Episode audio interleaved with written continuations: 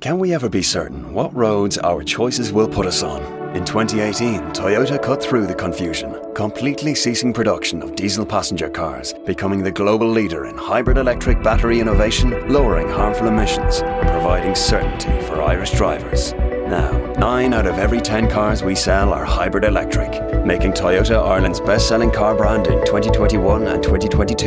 You will never take a wrong turn with Toyota. Built for a better world. Best selling claim based on most recent monthly figures. Travelling soon? Get your travel money completely, securely sorted with OnPost Money.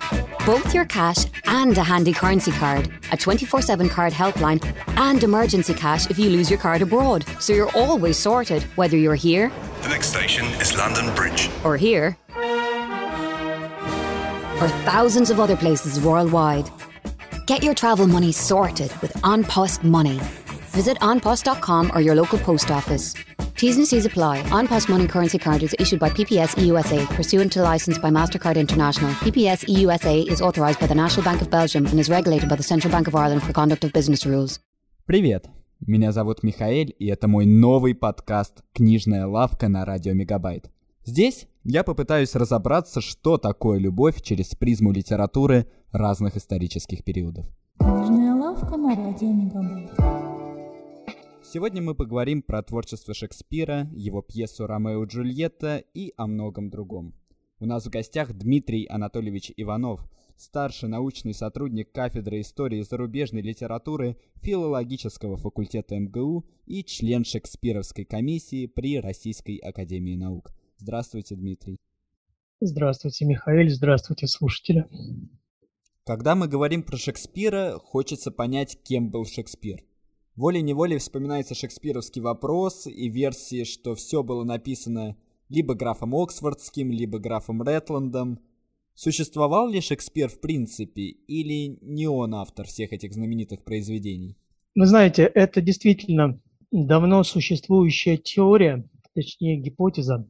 Она возникла примерно в середине XIX века. Ее возникновение х- хорошо описано, и совершенно ясны и прозрачны причины, по которым она возникла, и те условия, в которых она сложилась. И как это знание, так и вообще представление о шекспировской эпохе и о том, кем мог, а кем не мог быть автор этих пьес, позволяет нам с уверенностью э, утверждать, что вот эта антишекспировская, или как ее еще называют, антистратфордианская теория, не имеет под собой никакой научной основы. Она выдумана от начала до конца. Никто из серьезных шекспироведов сегодня ее не поддерживает. Э, Собственно говоря, шекспироведы относятся к ней как такой досадной, надоедливой теме для разговоров. Вот всякий раз, когда кому-нибудь из ученого сообщества приходится публично говорить о Шекспире, ну вот обязательно прозвучит вопрос, а кем был Шекспир на самом деле? Как бы с намеком, а не писал ли за него кто-то другой. Вот, ну давайте мы сейчас не будем э, углубляться в эту тему, откуда все это пошло, какого рода доводы за вот этой выдумкой стоят, почему они абсолютно не соответствуют действительности и так далее. Лучше давайте скажем, кем на самом деле был Шекспир, потому что, ну, это важнее, интереснее. Он был представителем зажиточного слоя английских горожан. Его отец, как известно, какое-то время, вот в частности сразу после рождения своего старшего сына Уильяма, занимал высокие посты в городской администрации вот города Стратфорда на Эйвоне. В частности, он был в течение года бейлифом или главой городской администрации. И уже в силу этого у его сына были весьма широкие перспективы. Вот он и стал вот таким выходцем из этого заж- зажиточного слова, можно, слоя, можно сказать, что он был таким зажиточным буржуа. Ну, только, конечно, надо иметь в виду, что Стратфорд очень маленький город. И, по каким-то не вполне понятным нам сегодня при- причинам, хотя там есть целый ряд довольно обоснованных предположений, он оказался в Лондоне, где примкнул к людям, занимавшимся новой, до этого не существовавшей профессией. Это были люди, устраивавшие публичные развлечения. вот, так сказать, актеры, которые разыгрывали разного рода драматические представления. Шекспир поначалу был таким актером, потом стал и сам писать. Надо сказать, что он жил в эпоху Возрождения, а это время характеризуется прежде всего новым отношением к знанию, к учебе. Англия в XVI веке пережила школьную реформу, изменившую сами практики э, социальные, связанные с тем, кого и чему надо было учить. Это время подъема образованности. И в первую очередь выиграли от этого подъема вот такие люди, как Шекспир. Вот эти самые состоятельные горожане. Мы знаем, что в Стратфорде в середине XVI века была построена новая королевская грамматическая школа, и через вот там сколько, 20 лет Шекспир получил возможность в нее пойти. И мы знаем, что вся та ученость, которой наполнены шекспировские пьесы, а это, конечно, прежде всего сведения, связанные с знанием классической античной культуры, мифологии, литературы и так далее, и так далее. Вот это все было подчеркнуто им в школе. И пьесы его, конечно, были обращены к такому же зрителю, да, вот к тем же людям, которые прошли ту же самую школьную выучку, понимали, Э, с первого слова, что означает имя того или иного античного героя, и словом говорили с создателем пьесы на одном языке. Ну, а э, в 90-е годы выяснилось, что, я имею в виду в 1590-е годы, выяснилось, что вот эта молодая зрелищная индустрия, обосновавшаяся в Лондоне, она, оказывается, приносит очень приличный доход. И Шекспиру удалось добиться очень видного места в рамках вот этого довольно узкого мира. Он стал штатным драматургом целой вот такой вот актерской труппы. При этом он еще был ее пайщиком, то есть он получал не просто гонорары за отдельные пьесы, ну как бы вот за создание отдельных пьес, а он получал постоянный процент с каждого спектакля, со всех сборов. И это, конечно, быстро позволило ему разбогатеть, ну, по крайней мере, по меркам того же самого Стратфорда. Вот. И таким образом, к середине жизни, к середине, к концу 1590-х годов Шекспир состоятельный человек, занятый преуспевающим бизнесом. И в 1596 году он добился того, что его семье был присвоен дворянский герб. То есть, видите, вот он как бы шел по лестнице вот такого преуспевания, как профессионального, социального. И в конечном итоге он проработал в Лондоне до своего, ну, примерно 50-летия, может быть, чуть дольше он провел в столице, после чего окончательно вернулся на родину, в родной Стратфорд, где и умер в возрасте 52 лет в 1616 году. То есть это человек новой формации, да, вот человек нового общественного слоя, который вышел, ну, если, конечно, ну, вряд ли стоит говорить, что на первое место, но, по крайней мере, на видное место в а, английском обществе того, а, того времени. Это человек, пожавший все плоды вот этого нового ренессансного, возрожденческого, классического образования. Ну и, конечно, он был человеком очень талантливым, ну, собственно, что скрывать, гениальным. И все это позволило ему сыграть столь важную роль в истории английской драмы, ну и, можно сказать, мировой драмы. Наш подкаст про любовь, и мне кажется, про любовь очень сложно говорить в отрыве от исторического контекста. Шекспир жил с середины 16 до начала 17 века, и Англия этого периода – это пуританская Англия с высокими нравами или это такая Англия неоднородная, где есть место страстной, чувственной любви? Это Англия очень пестрая, очень разнообразная. И, как сказать-то, ну не просто вот в двух словах объяснить вот всю эту пестроту. Ну давайте скажем так что, что в Англии была очень сложная э, религиозная обстановка, вот именно этого времени, конца XVI века. Мы знаем, что реформация в Англии произошла в первой половине века, в начале 1530-х годов, и установившаяся не сразу, но уже как бы к правлению Елизаветы, то есть к концу 1550-х годов, э, установившаяся англиканская церковь она занимала такое срединное положение между старой католической религией и крайними проявлениями такого радикального протестантизма. Вот в частности пуритане, о которых вы упомянули, это как раз вот такие радикальные пуритане, требовавшие максимального очищения англиканской церкви от католического влияния. Вот с одной стороны, англиканская культура сохранила это присущее католицизму, вообще католической, вот этой старой средневековой католической культуре Англии пристрастие ко всякого рода э, увеселениям, в частности к, к драматическим постановкам. В Англии средневековый, религиозный, э, но в то же самое время и народный карнавальный театр имеет огромное огромную историю, ну, в смысле, огромную, несколько вековую. И понятно, что традиции эти, эти были прочные, и драматические представления англичане всех сословий, вот от короля до крестьян, очень любили. Вот, и англиканская культура, в общем, э, унаследовала у католической эту тягу к представлениям самого разного рода.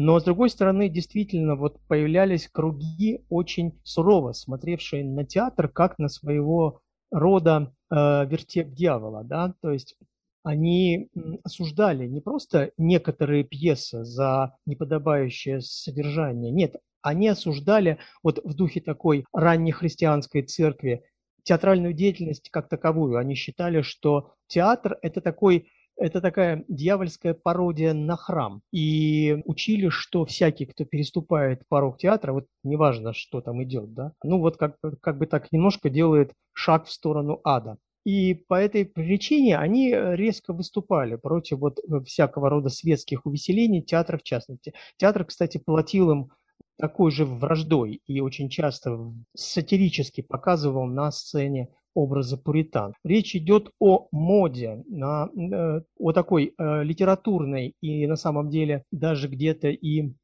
общественной моде на специальный язык любви, на, специальное, на специальные способы выражения любви, которые берут свое начало в поэзии итальянского гуманиста Франчески Петрарка, жившего еще в XIV веке, да, вот в 1330-е, 40-е годы Петрарка, находясь в расцвете своих творческих сил, сочинял песни и сонеты на итальянском языке. Так-то Петрарка считал, что его имя будет прославлено благодаря его латинской поэзии в первую очередь, но вот так вышло, что в истории культуры он остался прежде всего как очень яркий самобытный итальянский поэт. Так вот, Петрарка разработал новую, новое представление о земной чувственной любви, которая, с одной стороны, чувствует свою греховность и не может как бы избавиться да, ни, от, ни от стремления к своему предмету, ни от вот этого постоянного раскаяния, которое преследует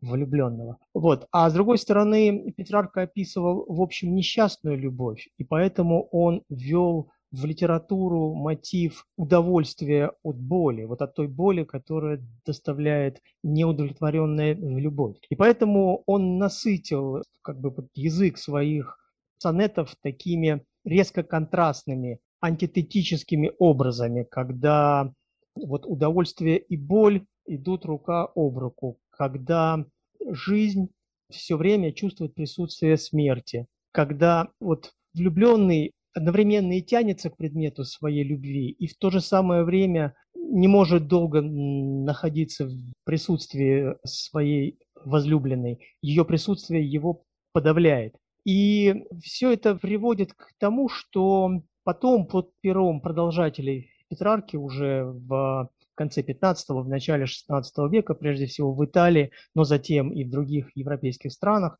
и во второй половине 16 века в Англии, вот возникает такая мода на то, чтобы писать о чувствах вот в рамках этого языка, где возлюбленная – это одновременно твой враг, ну как бы милый враг, да, где любовь описывается в терминах войны, где возлюбленная все время наносит либо она сама, либо при посредстве Амура, бога любви, а, влюбленному в нее всевозможные удары, да, вот его сердце, его глаза постоянно подвергаются опасности. Вот, и вот такого рода такого рода приемы, они как раз очень легко переносились из одной национальной литературы в другую, с одного языка в другой. Вот. И в какой-то момент эта мода захватила Англию. Вот. И причем она же была не только литературной, да, потому что влюбленный человек и в жизни начинал вести себя определенным образом. Да? То есть он демонстрировал томление, да? он демонстрировал, что он влюблен и поэтому несчастен. Безотносительно к тому, как на самом деле развивалось, э, развивались его сердечные дела. Даже, может быть, без, безотносительно к тому, был ли он влюблен. Это была такая общественно приемлемая маска. Люди в прямом смысле слова изображали любовь. И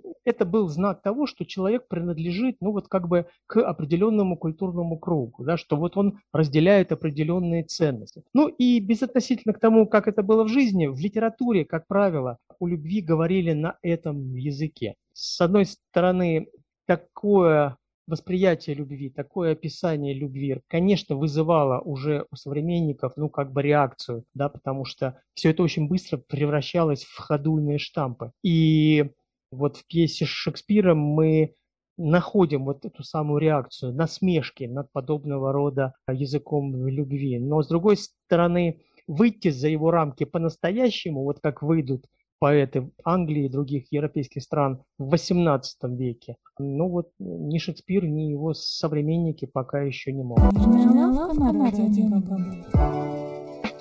Мы действительно поговорим о трагедии Ромео и Джульетта, которая стала настоящим символом истинной любви в мировой культуре, но сначала хочется узнать, какая у вас любимая пьеса Уильяма Шекспира? Что касается любимых, ну, понимаете, ну, у шекспироведов, как правило, любимые все, ну, потому что они э, все замечательные. Вот в чем особенность Шекспира как драматурга, у него нет никаких двух похожих пьес, они все разные. В каждой он применяет что-то новое, он придумывает что-то новое. Особенность Шекспира была именно в том, что он был бесконечно разнообразен. Вот, и поэтому тут много из чего есть выбирать. Ну, я скажу так, что лично вот как бы э, я познакомился с, с творчеством Шекспира, начиная с Гамлета. Понятно, эта пьеса мне, ну, как бы наиболее известна и, да, можно сказать, наиболее любима. Но это не значит, что нет других. Все пьесы хороши, уверяю вас. Очень хорошо, что вы упомянули Гамлета, потому что и Гамлет, и Ромео и Джульетта пожалуй, самые известные пьесы Уильяма Шекспира. Эти трагедии ставят в театрах, по ним снимают фильмы. Но, возвращаясь к Ромео и Джульетте, почему история наивной любви двух детей преодолела время и до сих пор популярна и актуальна? В чем секрет этой трагедии? Ну, вы знаете, ответить на этот вопрос довольно просто, потому что это вечная история. Потому что в основе ее лежит сюжет, существовавший, ну, с каких-то незапамятных времен, да, вот если мы вспомним с вами сюжет о Пираме и Физбе, который разыгрывают персонажи другой шекспировской комедии «Сон в, ле- в летнюю ночь», то ведь он нас с вами отсылает к временам древнего Вавилона, древней Месопотамии, да, то есть как бы вот к границе исторической памяти человечества. И понятно, что такого рода вечные сюжеты, они, э, ну, как бы обречены на популярность. И в каждой культуре э, есть вот какие-то сказания подобного рода. Просто Шекспир, ну, в силу своего особенного места в истории культуры европейской, придал это, этому сюжету вот такую наивысшую форму, да, то есть вот создав наиболее, ну, как сказать, иконическое произведение, которое очень легко всеми узнается, и его образы вошли в наш язык. И вот э, обратите внимание, что даже на бытовом уровне очень часто бывает, что влюбленных, ну, особенно, конечно, действительно вот таких вот молодых, называют Ромео и Джульеттой, не предполагая при этом, что их ждет страшный конец. Да, не, не предполагая вот эту связь между любовью и смертью, которая вообще-то для шекспировской трагедии основополагающее. Вот, поэтому мы здесь имеем дело с неким э, общим местом, да, вот с топосом э, мировой всей человеческой культуры.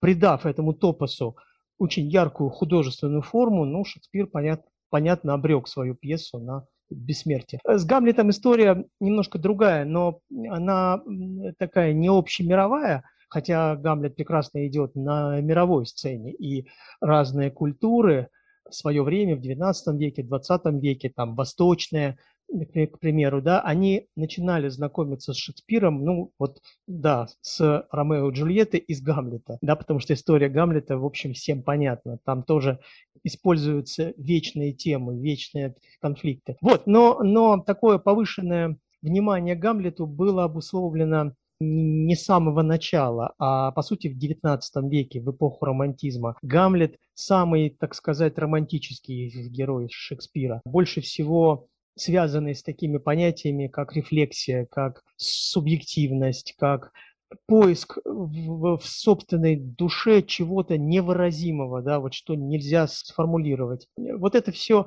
вот, вот вся эта творческая меланхолия, вся, весь этот субъективизм, э, все это было востребовано прежде всего в европейской культуре XIX века и начала XX. Гамлет – это любимейшая пьеса шекспировского театра вот этого времени. Ну и по инерции, по традиции он продолжает оставаться таковой и в наше время. Хотя если говорить о том, какая пьеса Шекспира была важнее для последующих времен, то тут происходит такой интересный сдвиг. После Второй мировой войны наиболее актуальной пьесой для, как бы сказать, выражения вот того, что мучило ну, все человечество, да, была, конечно, пьеса «Король Лир», рассказывающая об ужасной катастрофе, о, пос о последствиях ужасной катастрофы, поразившей ну, мир этой пьесы, а через него символически как бы и все человечество. А сегодня, к, к примеру, считается, что наиболее востребованной пьесой оказывается трагедия Отелло, трагедия о столкновении цивилизаций, о столкновении представителей разных рас, разных этносов, носителей разных ценностей. Да? И вот, пожалуй, сегодня Отелло оказывается наиболее таким, ну, наиболее репертуарной пьесой, ее чаще всего ставят, а, ну, там и прочее, прочее. Вот, так что вот так. Вы сказали, что Гамлет склонен к рефлексии. Я не заметил большой рефлексии в Ромео и Джульетте, наверное, потому что герои очень молоды, очень юны. Джульетте нет и 14, Ромео около 18 лет. Почему Шекспир делает героев, способных на настоящую жертвенную любовь, почему он делает их детьми? Ну, во-первых, он следует за своими источниками, в частности, за поэмой такого Артура Брука, который, в свою очередь, переработал ряд итальянских новелл вот на эту тему. И там тоже, в общем, в общем герои молоды. Но, конечно, да, Шекспир действительно специально подчеркивает их и их молодости. Вот это знаменитое указание на возраст Джульетты, то, что ей нет еще 14, это вообще довольно редкая вещь э, в шекспировской пьесе. Шекспир очень нечасто сообщает нам какие-то вот такие биографические сведения о своих героях. Сколько лет, к примеру, Гамлету? Такой вопрос, знаете, целая ли, литература написана на этот счет, и ясности нет. А тут как раз ему важно это подчеркнуть. Но смотрите, ведь он же вообще что делает? Он берет вот эту историю, которая досталась ему от э, предшественников, а это вообще на самом деле был метод работы Шекспира, он не выдумывал сюжеты заново, он перерабатывал известное, и тоже за этим стоит как бы огромная традиция, это не, это не было его личной чертой, его так учили в школе. Вот, э, но что он делает? Он сюжет, который охватывает ну, какое-то количество месяцев, он его сжимает буквально там до трех или четырех дней. И э, тем самым многократно ускоряет действие. Да, вот у него, смотрите, в этой пьесе все действуют как будто в какой-то лихорадке. Ну и понятно, что чем моложе персонажа, да, тем легче эту лихорадку, так сказать, э, изображать. Сама, сама эта близость этой любви к смерти, она, конечно, продиктована тем, что персонажи действуют не думая.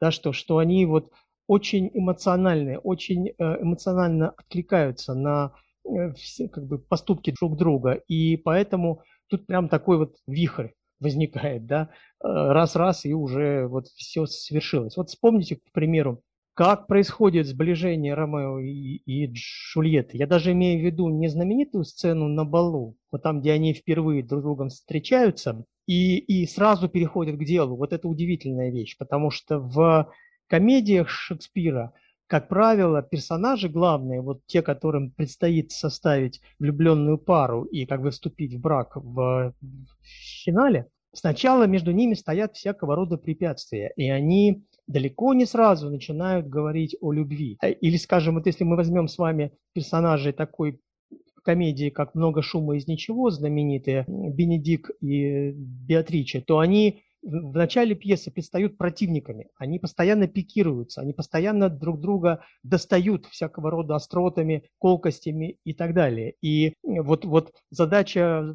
автора показать, как через эту видимую вражду, смотрите, опять здесь возникает мотив вражды, да, вот они при, приходят к взаимной влюбленности, к признанию в любви. А в трагедии наоборот. Персонажи сразу э, говорят друг, друг другу о любви. И, кстати, обратите внимание, что вот это их объяснение – оно построено в виде форме сонета, да, там есть вот типичные два Катрена и, э, то есть, извините, три Катрена и заключительное двустишее. Вот, и таким образом, как бы вопрос между ними решен. Но пока что вопрос решен только вот о том, что они друг другу не безразличны. А вот следующая сцена их встречи, вот эта сцена в саду, она построена э, удивительным образом. Оба приходят в этот сад, ну, то есть Жульетта глядит в сад из окна, а, а Ромео тайком пробирается через стену. Оба они не подозревают о присутствии друг друга. Оба как бы пытаются просто как бы э, сладить со своими чувствами. Оба вдохновлены, оба ничего не хотят специального, да, они как бы просто отдаются вот этой стихии чувства. А потом выясняется, что случайно Ромео подслушал Джульетту, причем ведь он там поначалу не решается вступать с ней в разговор. Он там говорит, там такие слова есть, что вот она коснулась щеки э, как бы рукой, одетой в перчатку. О, как счастлива эта перчатка, что она может касаться ее щеки. Как, как хотел бы я быть на месте этой перчатки. Видите, как малы его притязания, да? Он притязает всего лишь на то, чтобы стать неодушевленным предметом, но близким к Джульетте. А потом, смотрите, слово за слово, что происходит. А то, что они расстаются после этого разговора, ну, по сути, женихом и невестой. Да, смотрите, как быстро, как мгновенно происходит это сближение. Причем здесь что еще важно?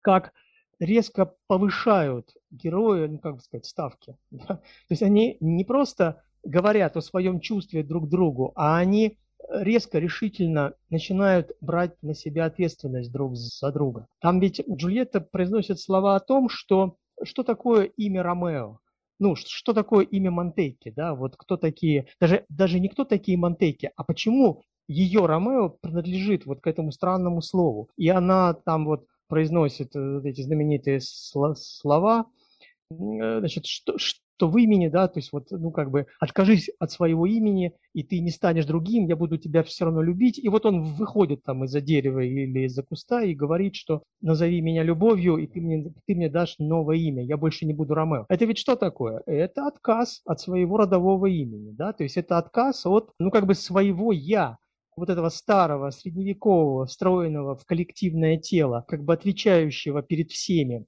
подчиняющегося всеобщим требованиям. А Ромео берет на себя смелость сказать, мне все равно, какая там э, семейная вражда нас э, разделяет. Мне дела нет до своей семьи с ее враждой. И точно так же себя ведет Жульетта. Вот смотрите, их это детская торопливость, детская наивность, да, вот эта стремительность страшная, она уравновешивается вот этой ответственностью, вот этим внезапным обретением на глазах у нас, так сказать, у изумленной публики, да, некоего нового э, индивидуального измерения. Они здесь, вот в этой сцене, рождаются как личности, которые отвечают только за самих себя, да, и только друг перед другом. Они, по сути, бросают вызов всему миру. Вот, в этой же пьесе вообще очень ярко противопоставлены две стихии. С одной стороны, вот стихия любви, которую с самого начала погружен э, Ромео и которую, ну, как бы предчувствует Джульетта. Там очень видно, как, как они оба стоят в стороне от дел своих семей. Вот, и там, что в случае с Монтейки, там, значит, вот это вот потасовка в первой сцены, что в случае с Капулетти, там всякий семейный домашний переполох, вызванный вопросом, как бы нам скорее выдать э, Джульетту замуж. Вот это все героев не касается. Они вообще живут, живут какой-то параллельной э, жизнью и при этом синхронизированной друг, друг с другом. Вот. И мы видим, что с одной стороны вот этот мир любви, романтических устремлений, мечтаний, вздохов, а с другой стороны вот этот вот э, жестокий, буй, бурный, буйный э, мир вот этой веронской жизни. И понятно, что ну, они рано или поздно встретятся. Вот. И герои пытаются выгородить себе место, они пытаются вот силой взаимной любви вот как бы себя спасти вот из этого мира насилия, семейных ссор и так, э, и так далее. Ну и, собственно, трагедия про то, как им это не удается. Там ведь еще, понимаете, такая любопытная есть деталь. Вот в первом, в первом кварте, ну, то есть в первом издании, прижизненном издании пьесы, пьеса открывается выступлением хора, таким прологом, да. А, вот интересно, что в фолио, э, в фолио этого хора нет. Но этот хор говорит о чем? Он как бы заранее предвещает, что эта история закончится смертью. И он там говорит об их любви смерти обреченной. Death marked love. Да?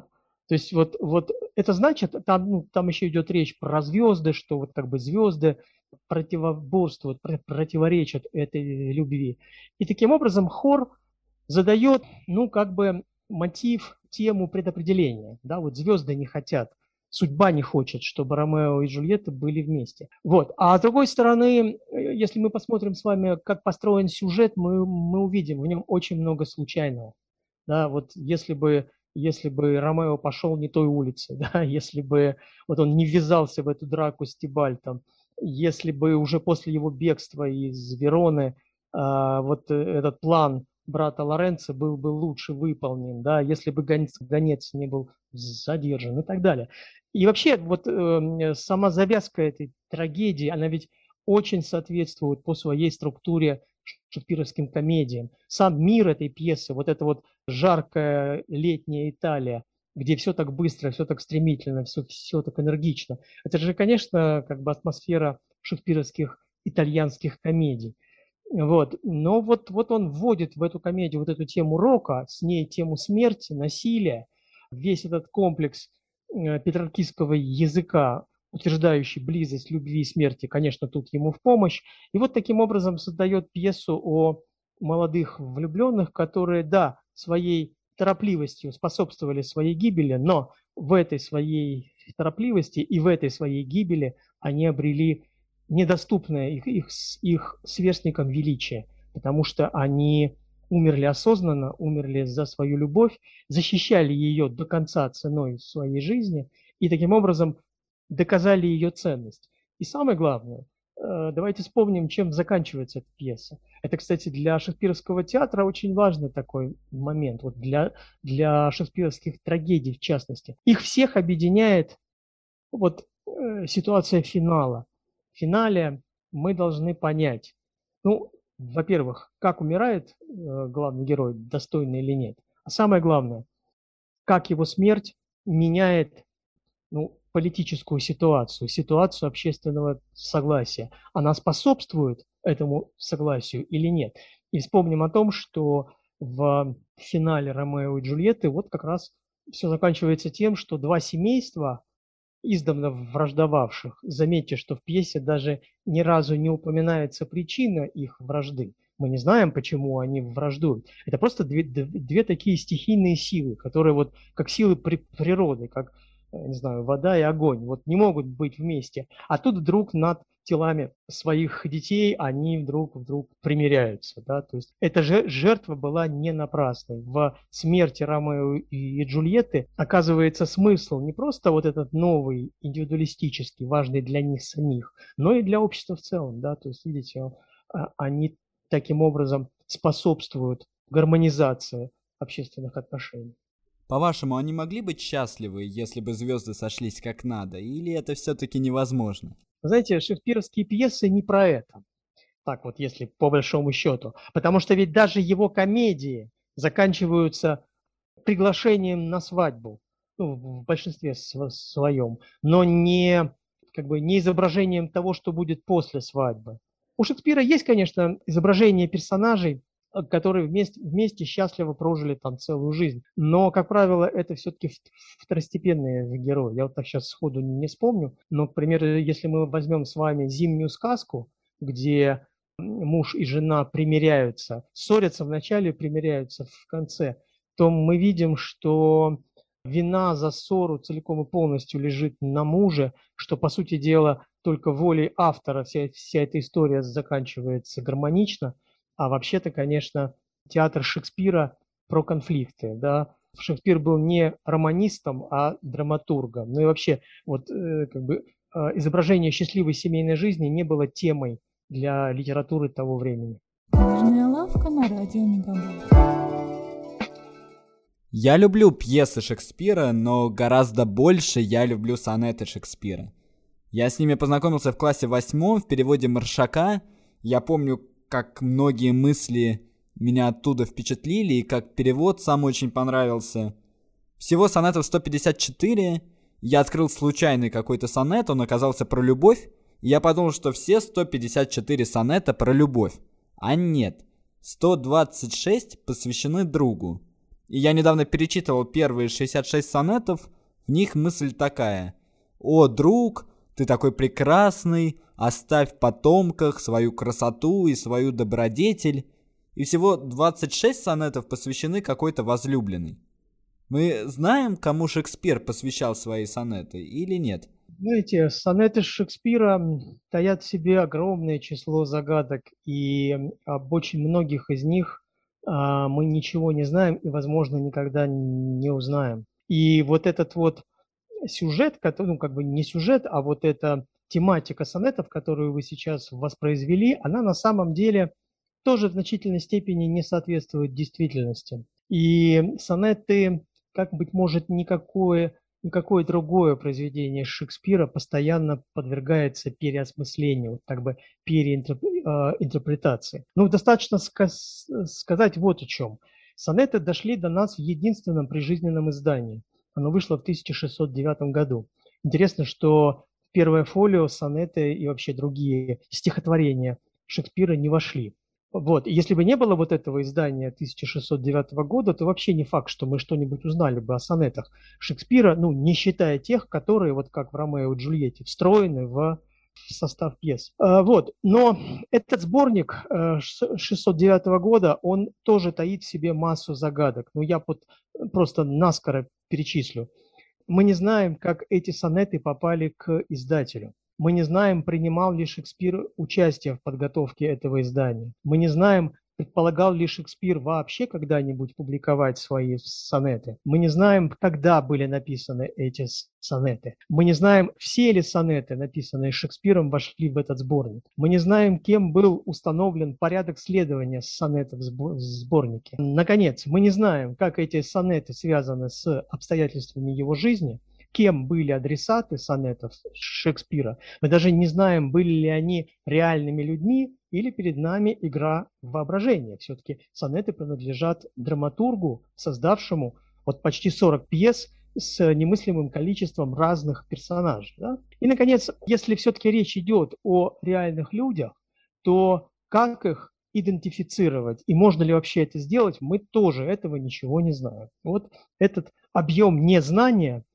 нужно, конечно, иметь в виду, когда мы говорим об этих, об этих сонетах. Действительно, в конце XVIII века, вот был такой в Англии знаменитый шекспировед, он очень много сделал для Шекспира, но очень много внес мифов и легенд в э, наши сведения о нем, которые потом э, зажили самостоятельной жизнью. Вот, в частности, это миф о том, что первые 126 сонетов посвящены мужчине, как, ну, по-видимому, юному другу, юному прекрасному другу, который явно занимает более высокое, чем сам поэт, общественное положение. Он какой-то аристократ, а поэт, конечно, человек простой. Вот, значит, там следующие 26 сонетов посвящены смуглой даме, по-английски The Dark Lady, хотя вот видно же по сонетам, что никакая она не леди, да, она тоже какая-то женщина очень э, как бы и сомнительных моральных качеств, явно невысокого э, положения. Ну вот, а последние два сонета, они какие-то вот такие особенные, они просто некие абстрактные рассуждения о, о любви. Вот, но тем не менее, на протяжении 19 и значительной части 20 века было сложено огромное количество э, мифов вот об этих сонетах. Вот уже сам вот этот вот первый первый э, создатель этой легенды Эдмунд Мэлоун, он использовал сонеты для того, чтобы с их помощью восстанавливать события из биографии Шекспира. То есть он практиковал биографическое прочтение литературного памятника, а это, в общем, как бы сказать, плохая практика, да, она, она абсолютно не, ненадежна ни с какой стороны, потому что, ну, на сегодня, ну, как бы общим местом является, что жизнь автора и его как бы литературное произведение – это разные миры.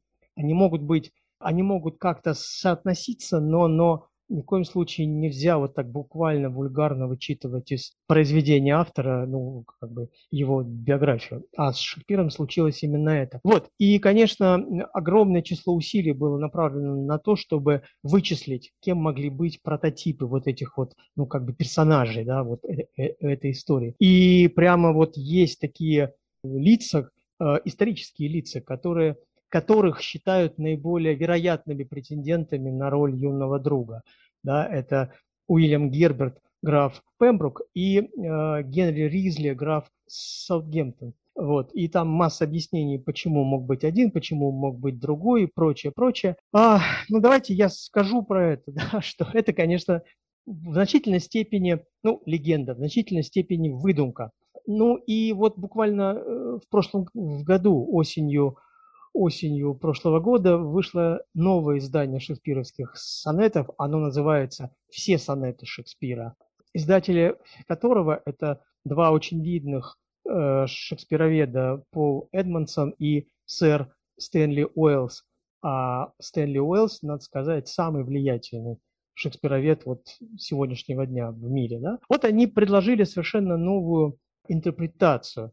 Они заявили буквально, буквально следующее, что Шекспир написал не 154 сонета, а 182, они включили в этот список вот те сонеты, которые мы находим в его пьесах.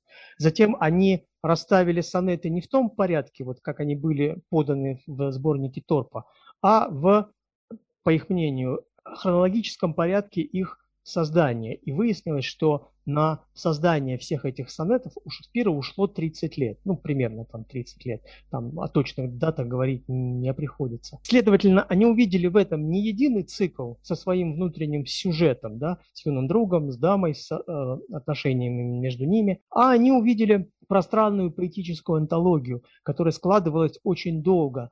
Э, на протяжении этого срока представления, вкусы, пристрастия, в конце концов, там возлюбленные поэты менялись. И мы не можем говорить о том, что юный друг, скажем, первых 17 сонетов – это тот же друг, о котором речь идет в 126-м. Вот. Ну и, и, и таким образом они полностью разрушили вот этот вот э, как бы сюжет о прекрасном друге, смуклой даме и поэте сопернике. Вот, и у них вышла э, такая, у них сложилось представление о том, что Шекспир использовал сонетную форму для своего рода лирического дневника, который он, быть может, отнюдь не собирался никому предъявлять. Да? То есть, повторю еще раз, мы не можем быть уверены в том, что он сам авторизовал их издание. Вот, и... То есть кто-то взял личный дневник Шекспира, возможно, без его ведома, и прочитал его записки, да? Да, конечно, это была общая практика того времени, понимаете, там были правила, как текст мог, а как он не мог попасть к издателю. Но, как правило, издатели считали, что если есть текст, и издав его, можно извлечь прибыль, надо его издать.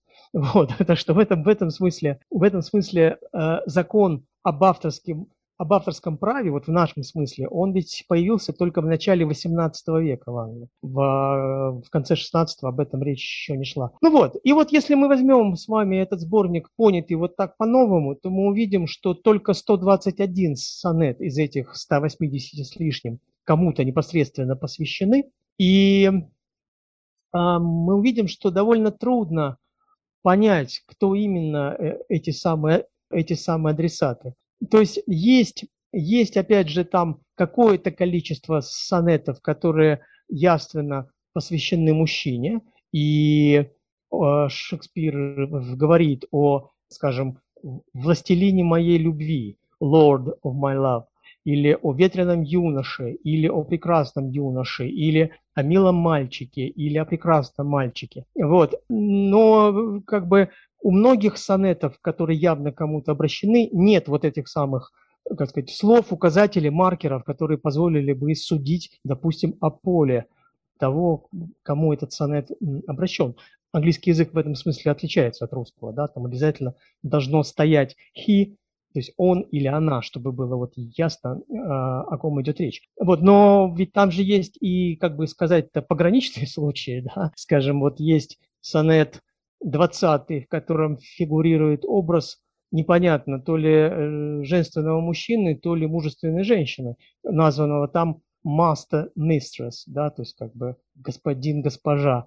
Вот, и э, очень может быть, что Шекспира вспомним его многочисленных юных героинь комедий, которые переодеваются юношами, да, и возникает такая вот э, не очень понятная, привычная для нас ситуация, когда на сцене того театра юноша, играющий девушку, переодевается юношей, да, вот, и вот, вот, это, вот эти вот переодевания, вот эти смещения границ пола, они были очень популярны в культуре этого времени. Кстати, надо сказать, э, этот прием придумал не Шекспир, он его нашел, например, у такого своего предшественника в создании комедии, как Джон Лили.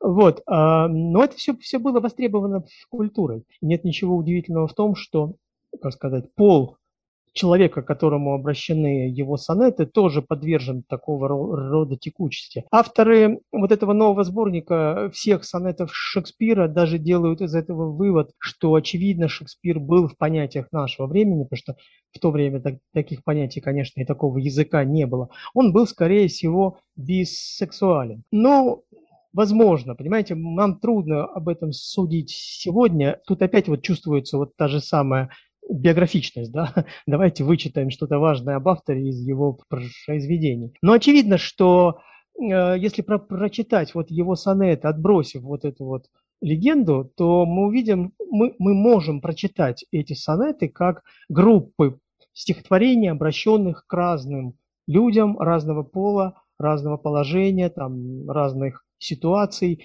И мы увидим, что Шекспир как бы пробует, да, вот разные возможности говорить о любви. Достоинство произведения, будь то драма или сонет, не в том, чтобы мы могли прочитать его строго определенным образом, а как раз в том, чтобы множественность возможных интерпретаций была бесконечной. И Шекспир в этом смысле как раз вот мастер подобного рода поэтической техники, да, или там драматической техники. Вот, его пьесы, его сонеты дают материал для бесконечных, бесчисленных истолкований. Самые разные люди в самых разных ситуациях могут считать их своими, могут как бы применять, примерять их на себя. Вот. В этом как бы достоинство его поэзии, а не в том, что он нам что-то важное сообщил о своей жизни.